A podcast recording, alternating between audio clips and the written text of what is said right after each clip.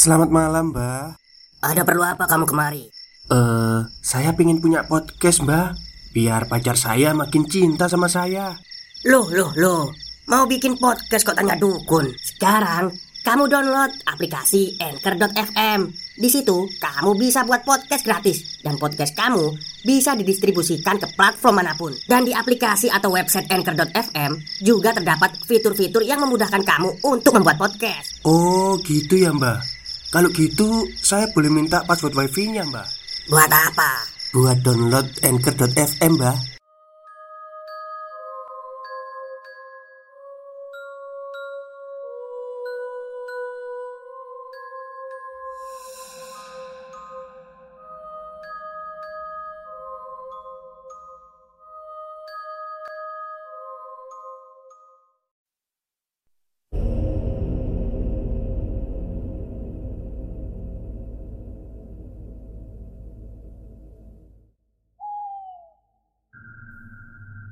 Assalamualaikum warahmatullahi wabarakatuh. Halo semuanya. Jumpa lagi dengan saya Chow Sing Sing Kurator dari podcast Horror Night Story.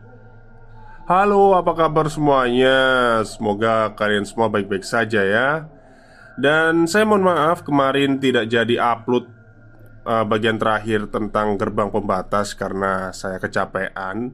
Tapi ya udahlah nggak apa-apa ya. Mohon maaf juga dan hari ini saya akan upload bagian terakhir dari gerbang pembatas. Oke, daripada kita berlama-lama, mari kita simak ceritanya. Mamang tidak yakin mereka bisa diselamatkan, tapi semoga saja pikiran Mamang salah. Ucap Mang Badru. Tapi Mang, apa mungkin sampai segitunya? Bukannya itu sedikit berlebihan Ucap Keisha. Mungkin buat kamu semuanya kelihatan mustahil dan berlebihan. Kamu lihat kan wanita yang kerasukan tadi? Itu pertanda kalau iblis sudah ada di antara kita. Iblis dari hutan sudah masuk ke desa kita.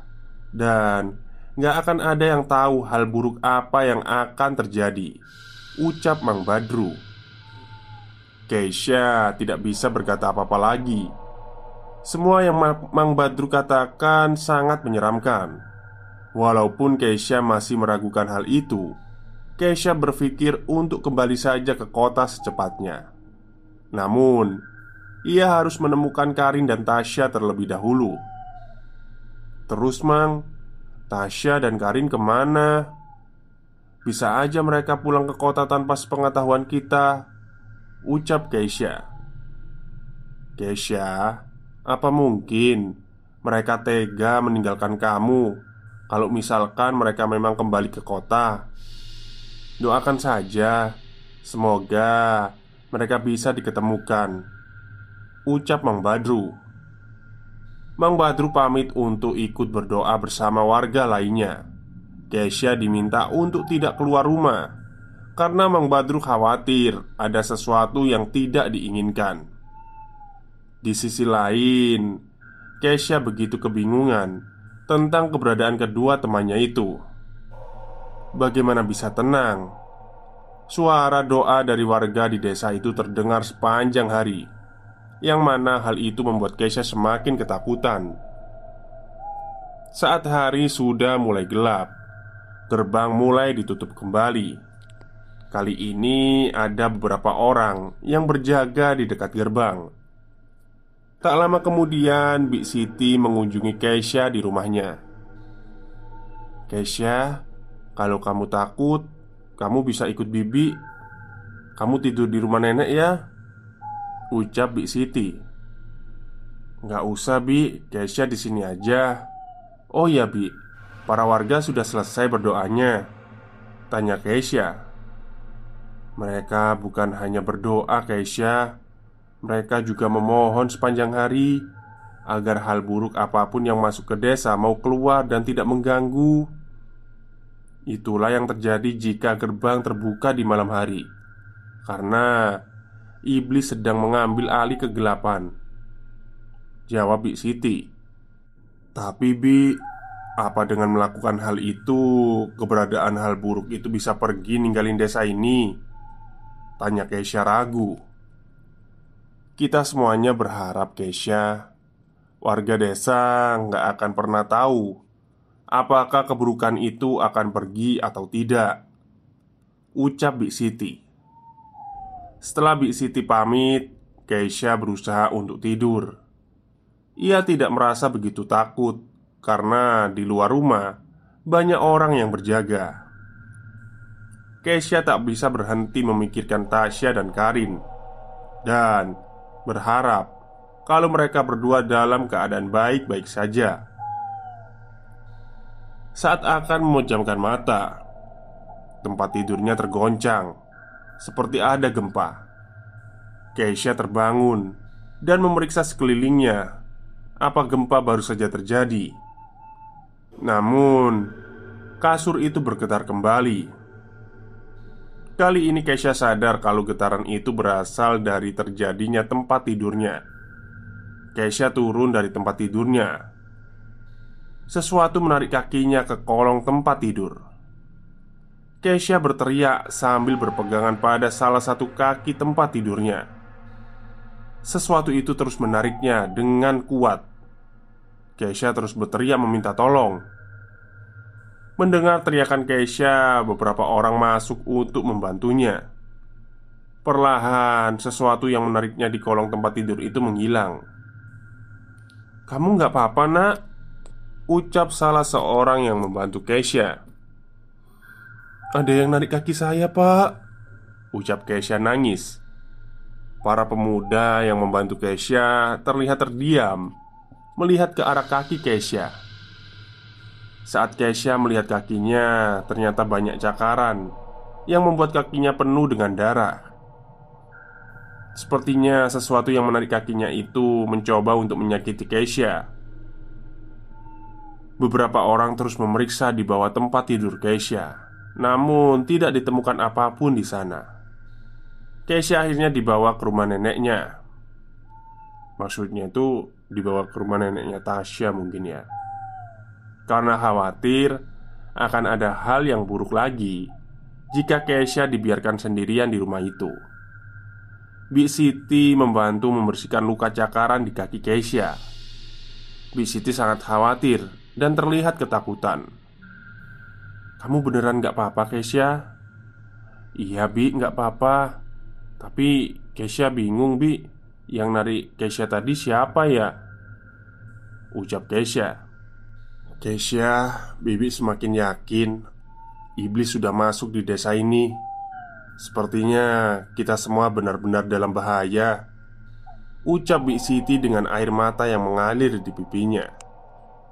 Warga desa semakin banyak bersiaga Karena yakin apa yang terjadi pada Keisha Hanya sebuah permulaan.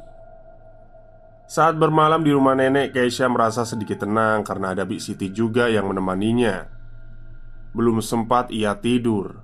Terdengar suara teriakan wanita yang sangat keras Membuatnya terbangun. Bik Siti pun mendengar suara teriakan itu Dan mencoba keluar untuk memeriksanya. Di luar rumah sangat ramai. Suara warga entah sedang membicarakan apa. Karena penasaran Keisha coba bangun dan keluar untuk memeriksa Ternyata suara teriakan itu berasal dari wanita hamil yang sempat berbicara dengan Keisha sebelumnya. Wanita itu terlihat memukul-mukul perutnya, yang anehnya perutnya sudah tidak buncit. Keisha bertanya-tanya apa yang sebenarnya terjadi. Tak lama, suara teriakan wanita terdengar lagi di rumah lainnya. Warga menuju sumber suara itu. Lalu Bik Siti kembali masuk ke rumah. "Kesya, kamu ngapain? Ayo masuk," ucap Bik Siti. Kesya dan Bik Siti kembali ke dalam rumah. Wajah Bik Siti sangat kosong dan sedih. Karena penasaran, Keisha akhirnya bertanya tentang apa yang terjadi. Kandungan wanita itu hilang secara misterius. Ucap Bik Siti singkat. Keisha hanya bisa terdiam mendengar apa yang dikatakan Bik Siti. Lalu, beberapa teriakan terdengar secara berurutan di desa itu. Tak lama kemudian, Mang Badru kembali ke rumah dan memberitahu kalau semua wanita hamil di desa itu kehilangan bayi yang ada di kandungannya. Hampir semua wanita di desa yang sedang mengandung sudah kehilangan bayi mereka, ucap Mang Badru. Hal ini sudah di luar nalar manusia. Mang Badru yakin para iblislah yang memakan bayi-bayi itu. Kesha yang semulanya terus berpikir logis Mulai yakin Memang ada hal buruk yang terjadi di desa itu Suara tangisan dari wanita-wanita desa yang kehilangan bayinya terdengar sepanjang malam Hingga pagi tiba Rasanya Keisha sangat sulit memejamkan matanya Saat pagi tiba, Keisha merasa sedikit lega karena ia berhasil melewati satu malam yang benar-benar mencekam. Keisha masih merasakan sakit karena luka cakaran di kakinya. Keisha berjalan keluar rumah, di mana para warga sedang berkumpul di peternakan yang ada di belakang rumah. Keisha mendekat dan mencari tahu apa yang sedang terjadi. Ternyata para warga sedang menggali lubang yang cukup besar. Awalnya, Kesha bertanya-tanya, "Buat apa lubang itu?" Ternyata, ketika dia melihat ke arah lain, semua hewan ternak terbujur kaku di tanah. Sapi, kambing, ayam, semuanya terlihat tak bernyawa. Kesha bertanya pada salah seorang warga di situ. Ia memberitahu kalau semua hewan ternak mati secara tiba-tiba dan harus dikubur dengan segera. Bik Siti mendekat ke arah Keisha. "Keisha, kamu ngapain di sini? Kaki kamu kan belum sembuh." Ucap Bik Siti Sambil menuntun Keisha kembali ke dalam rumah Sebelumnya, para wanita desa mendadak kehilangan bayi yang mereka kandung. Sekarang, semua hewan ternak di desa mati secara tiba-tiba. Semuanya terlihat semakin parah. Bi, Kenapa hewan ternak itu pada mati? Tanya Keisha. Keisha, saat ini Bibi nggak tahu apa yang harus disampaikan ke kamu. Intinya, kita sedang dalam bahaya besar Ucap Bik Siti. Bik Siti masuk lebih dahulu ke dalam rumah. Keisha ingin pergi ke kamar mandi. Keisha menimba sebuah air di sumur. Saat hendak mengambil air di ember Tiba-tiba Kesha berteriak keras Dan memancing orang-orang mendekat. Ada apa Kesha? Tanya Mang Badru.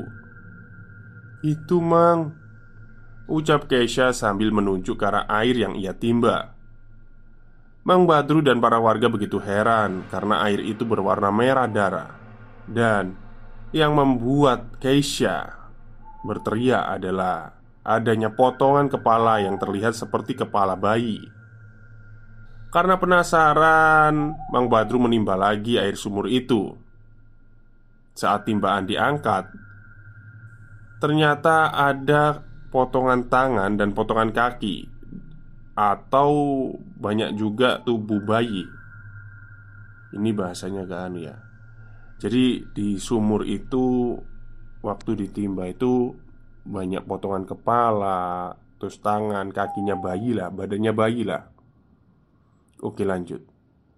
Salah seorang warga menyampaikan pendapat bahwa potongan-potongan tubuh bayi di sumur itu bisa jadi berhubungan dengan kejadian tadi malam, di mana banyak wanita yang kandungannya menghilang. Mang Badru, desa kita sepertinya sudah dikutuk. Kegelapan sudah mengambil alih desa ini. Iblis sudah mengutuk desa ini. Kita harus pergi. Ucap salah seorang warga. Banyak warga yang berpikiran sama. Stop, stop. Kita break sebentar. Jadi gimana? Kalian pengen punya podcast seperti saya? Jangan pakai dukun, pakai anchor. Download sekarang juga. Gratis.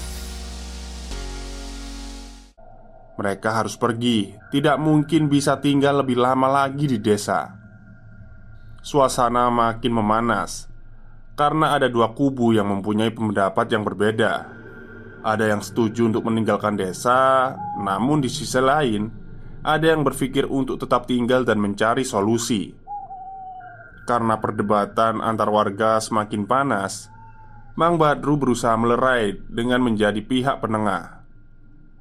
Mang Badru mengizinkan warga yang ingin meninggalkan desa yaitu karena mereka yang buat pilihan Warga yang merasa sangat ketakutan dengan teror yang terjadi sejak kemarin. Jika kita tinggal lebih lama Gak ada yang menjamin Kalau kita bisa selamat Ucap salah seorang warga. Setelah perdebatan itu warga mulai kembali ke rumah mereka masing-masing Kesha dan Mang Badru Kembali ke dalam rumah. Wajah Mang Badru sangat tegang dan sangat kebingungan Saat ada di dalam rumah. Mang Badru meminta pendapat nenek Tasya. Nenek bilang kalau iblis mungkin berhasil masuk ke desa dan membuat kekacauan. Namun Jangan sampai membiarkan iblis masuk ke dalam hati manusia. Menurut nenek, yang iblis lakukan hanya ingin membuat warga desa ketakutan. Bagaimanapun jadinya nanti, tetaplah percaya percaya pada takdir Tuhan adalah kematian, maka tidak ada yang perlu ditakutkan. Mang Badru, Bik Siti, dan Keisha merasa sangat tenang mendengar apa yang nenek katakan. Namun, sepertinya Keisha sangat ketakutan. Mereka mungkin akan terus membuat kerusakan dan keburukan, namun jangan sampai kita kehilangan harapan dan mati dalam keadaan menyedihkan, ucap nenek. Beberapa jam kemudian terdengar suara gaduh di luar rumah Keisha. Mang Badru dan Bik Siti menuju ke luar rumah. Terlihat beberapa warga bersiap meninggalkan desa dengan barang bawaan yang mereka bawa. Jumlahnya kurang lebih ada 25 orang. Mang, kami pamit Semoga ada keajaiban yang terjadi pada desa ini Dan semoga warga yang tinggal bisa selamat Ucap salah seorang warga Mereka pun beriringan pergi melewati gerbang menuju ke arah hutan Melihat hal itu terbesit di pikiran Merbadru Untuk membawa keluarganya pergi juga meninggalkan desa ini Namun Mang Badru memilih bertahan dan mencari solusi untuk desa itu Malam hari mulai tiba. Mang Badru dengan beberapa warga yang memilih tinggal mulai menutup gerbang. Mereka berharap semoga tidak ada hal aneh lagi yang terjadi malam ini. Langit malam terasa lebih menakutkan dari sebelumnya. Keisha dan Bik Siti serta nenek berada di dalam rumah tidur berdekatan. Sedangkan Mang Badru berkeliling bersama warga lainnya untuk menjaga desa. Keisha yang mencoba tidur teralihkan oleh suara yang berada di dapur. Keisha bangun dan mencoba mencari tahu sumber suara itu. Sambil membawa lilin, Keisha menuju ke arah dapur. Dan saat menyorot lampu minyak ke arah dapur, terlihat sosok manusia kerdil yang sedang membelakanginya. Sosok itu sepertinya sedang memakan sesuatu Keisha pun berteriak meminta bantuan, namun sosok itu berbalik dan menunjukkan wajahnya yang berbulu serta gigi taring yang penuh dengan darah. Bik Siti menuju ke arah Tesya dan bertanya apa yang terjadi. Mendengar teriakan Keisha, warga yang sedang berjaga menuju rumah itu. Sosok kerdil itu pun menghilang. Namun, sosok kerdil itu meninggalkan sesuatu yaitu potongan kepala manusia dengan keadaan hancur. Sepertinya sosok itu sedang memakannya. Bik Siti mengajak Keisha, sedangkan Mang Badru berusaha membersihkan potongan kepala itu. Keisha terlihat sangat terguncang ketakutan. "Kamu yang tenang ya, Keisha. Jangan ingat apa yang kamu lihat," ucap Bik Siti. Sambil menangis, Keisha berkata, Kesha pengen pulang, Bi. Kesha nggak tahan lagi di sini. Kamu sabar dulu. Bibi bakal usahain kalau kamu bisa pulang secepatnya Ucap Bik Siti. Tak berselang lama terdengar teriakan dari rumah yang ada di sebelah mereka. Mang Badru berlari untuk mencari tahu apa yang terjadi. Ternyata potongan kepala yang dibawa oleh manusia kerdil Yang Keisha lihat tadi Adalah potongan kepala seorang balita yang tinggal di rumah sebelah Lalu dari luar gerbang Terlihat suara seseorang meminta tolong Dan perlahan membuka pintu gerbang Ternyata orang itu adalah salah satu warga yang sebelumnya pergi meninggalkan desa. Para warga menyambutnya dan bertanya apa yang sedang terjadi. Pria itu menceritakan kalau dia dan rombongan tidak bisa menemukan jalan keluar dari hutan, dan saat malam mulai gelap, satu persatu rombongannya menghilang secara misterius. Ia sadar kalau di dalam gelap ada sosok bertubuh besar yang menelan orang-orang dan hanya menyisakan dirinya sendiri. Intinya, 24 dari 25 orang yang sebelumnya berencana meninggalkan desa meninggal karena diserang sosok bertubuh besar dan menelan mereka. Dengar, jika kalian pikir meninggalkan desa bisa membuat segalanya membaik, kalian salah. Hal ini membuktikan tidak ada tempat untuk pergi Ucap Mang Badru. Para warga mulai kehilangan semangat hidup mereka Dan mulai merasa kalau hidup mereka akan berakhir secepatnya. Jangan putus asa. Apa pun takdir kita nanti Biarlah terjadi. Karena apa pun rencana kalian untuk ke depan Mati akan selalu menjadi akhir dari hidup kita Ucap Mang Badru sama seperti warga desa, Keisha pun mulai merasa pasrah dengan semuanya. Ia merasa tidak akan ada kesempatan untuk keluar dari desa ini. Saat warga tenggelam dalam, dalam perasaan putus asa, nenek keluar dari rumah menuju kerumunan. Masih ada harapan untuk kalian. Masih ada harapan untuk desa ini. Ucap nenek saya merasa sudah cukup menjalani hidup sampai saat ini. Biarlah saya melakukan hal yang berguna di akhir umur saya. Ucap nenek itu. Nenek menjelaskan ke warga ada hal yang bisa dilakukan untuk mengeluarkan iblis dari desa mereka, yaitu dengan melakukan ritual pengorbanan. Awalnya, Mang Badru dan Bik Siti tidak mengizinkan nenek melakukannya.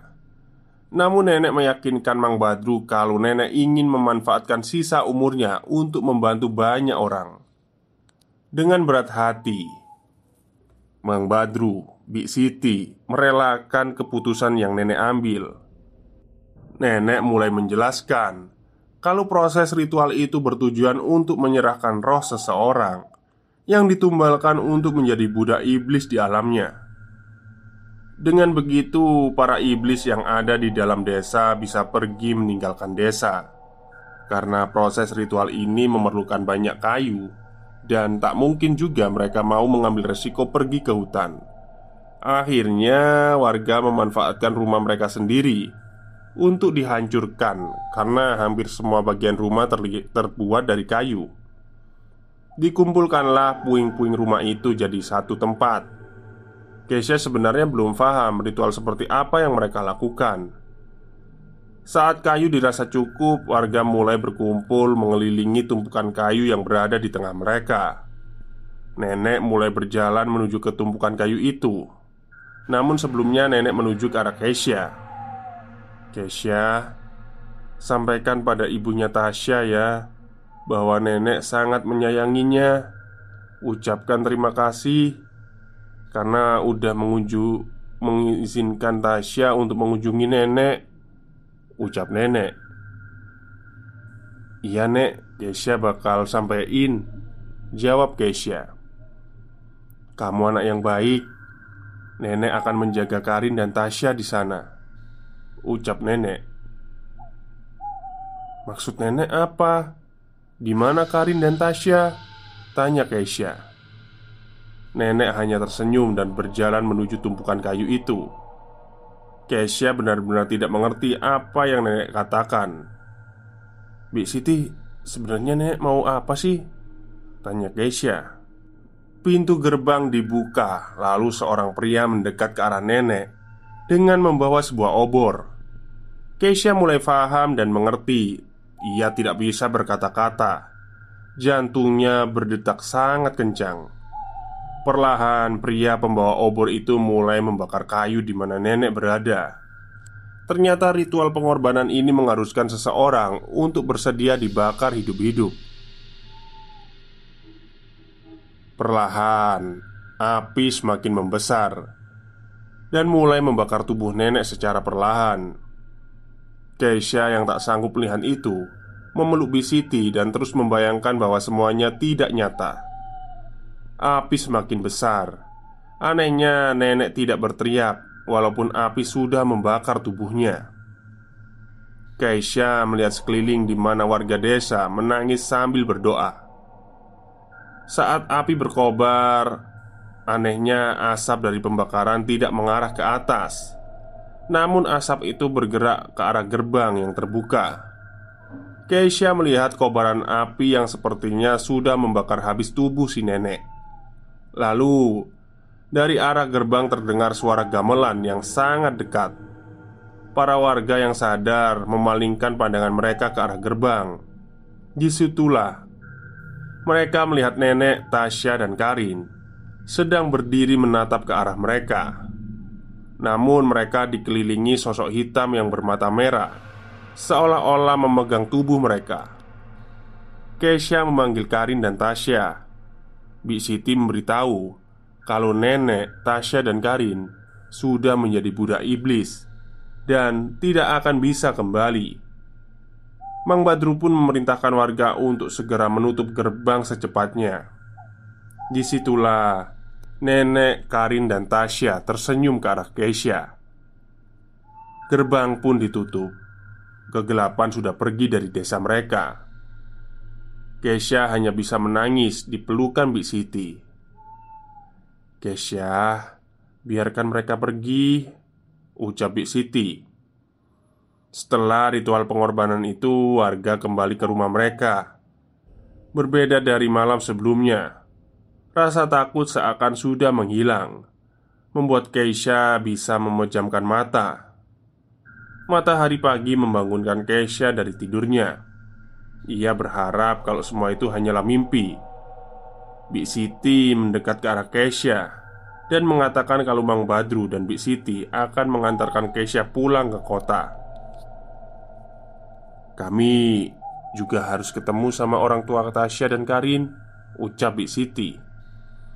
Tanpa panjang lebar, mereka merencanakan perjalanan secepatnya. Keisha pun bersiap-siap merapikan barangnya. Namun, Kesha kembali teringat kepada kedua temannya itu. Kesha, kamu harus kuat, harus fokus. Jalan hidup kamu masih panjang, ucap Bik Siti. Mereka harus jalan kaki sekitar satu kilometer untuk mendapat, mendapatkan ojek yang akan mengantar mereka menuju jalan raya. Walaupun kesedihan dan rasa kehilangan masih menghantui Keisha, namun ia jauh lebih beruntung karena masih diberi kesempatan untuk tetap hidup dan melihat masa depan. Biarlah pengalaman pahit yang dialami menjadi bagian dari perjalanan hidupnya. Selesai. Mohon maaf jika masih banyak kesalahan dalam penulisan. Semoga kalian semua terhibur. Terima kasih. Oke, itulah akhir cerita dari Treat Horror yang ditulis oleh Mas Bagir Alaidrus ya Akhirnya selesai juga Gerbang Pembatas Ternyata set ending ya Temannya itu meninggal Saya pikir happy ending Oke mungkin itu saja cerita untuk malam hari ini. Kurang lebihnya saya mohon maaf. Wassalamualaikum warahmatullahi wabarakatuh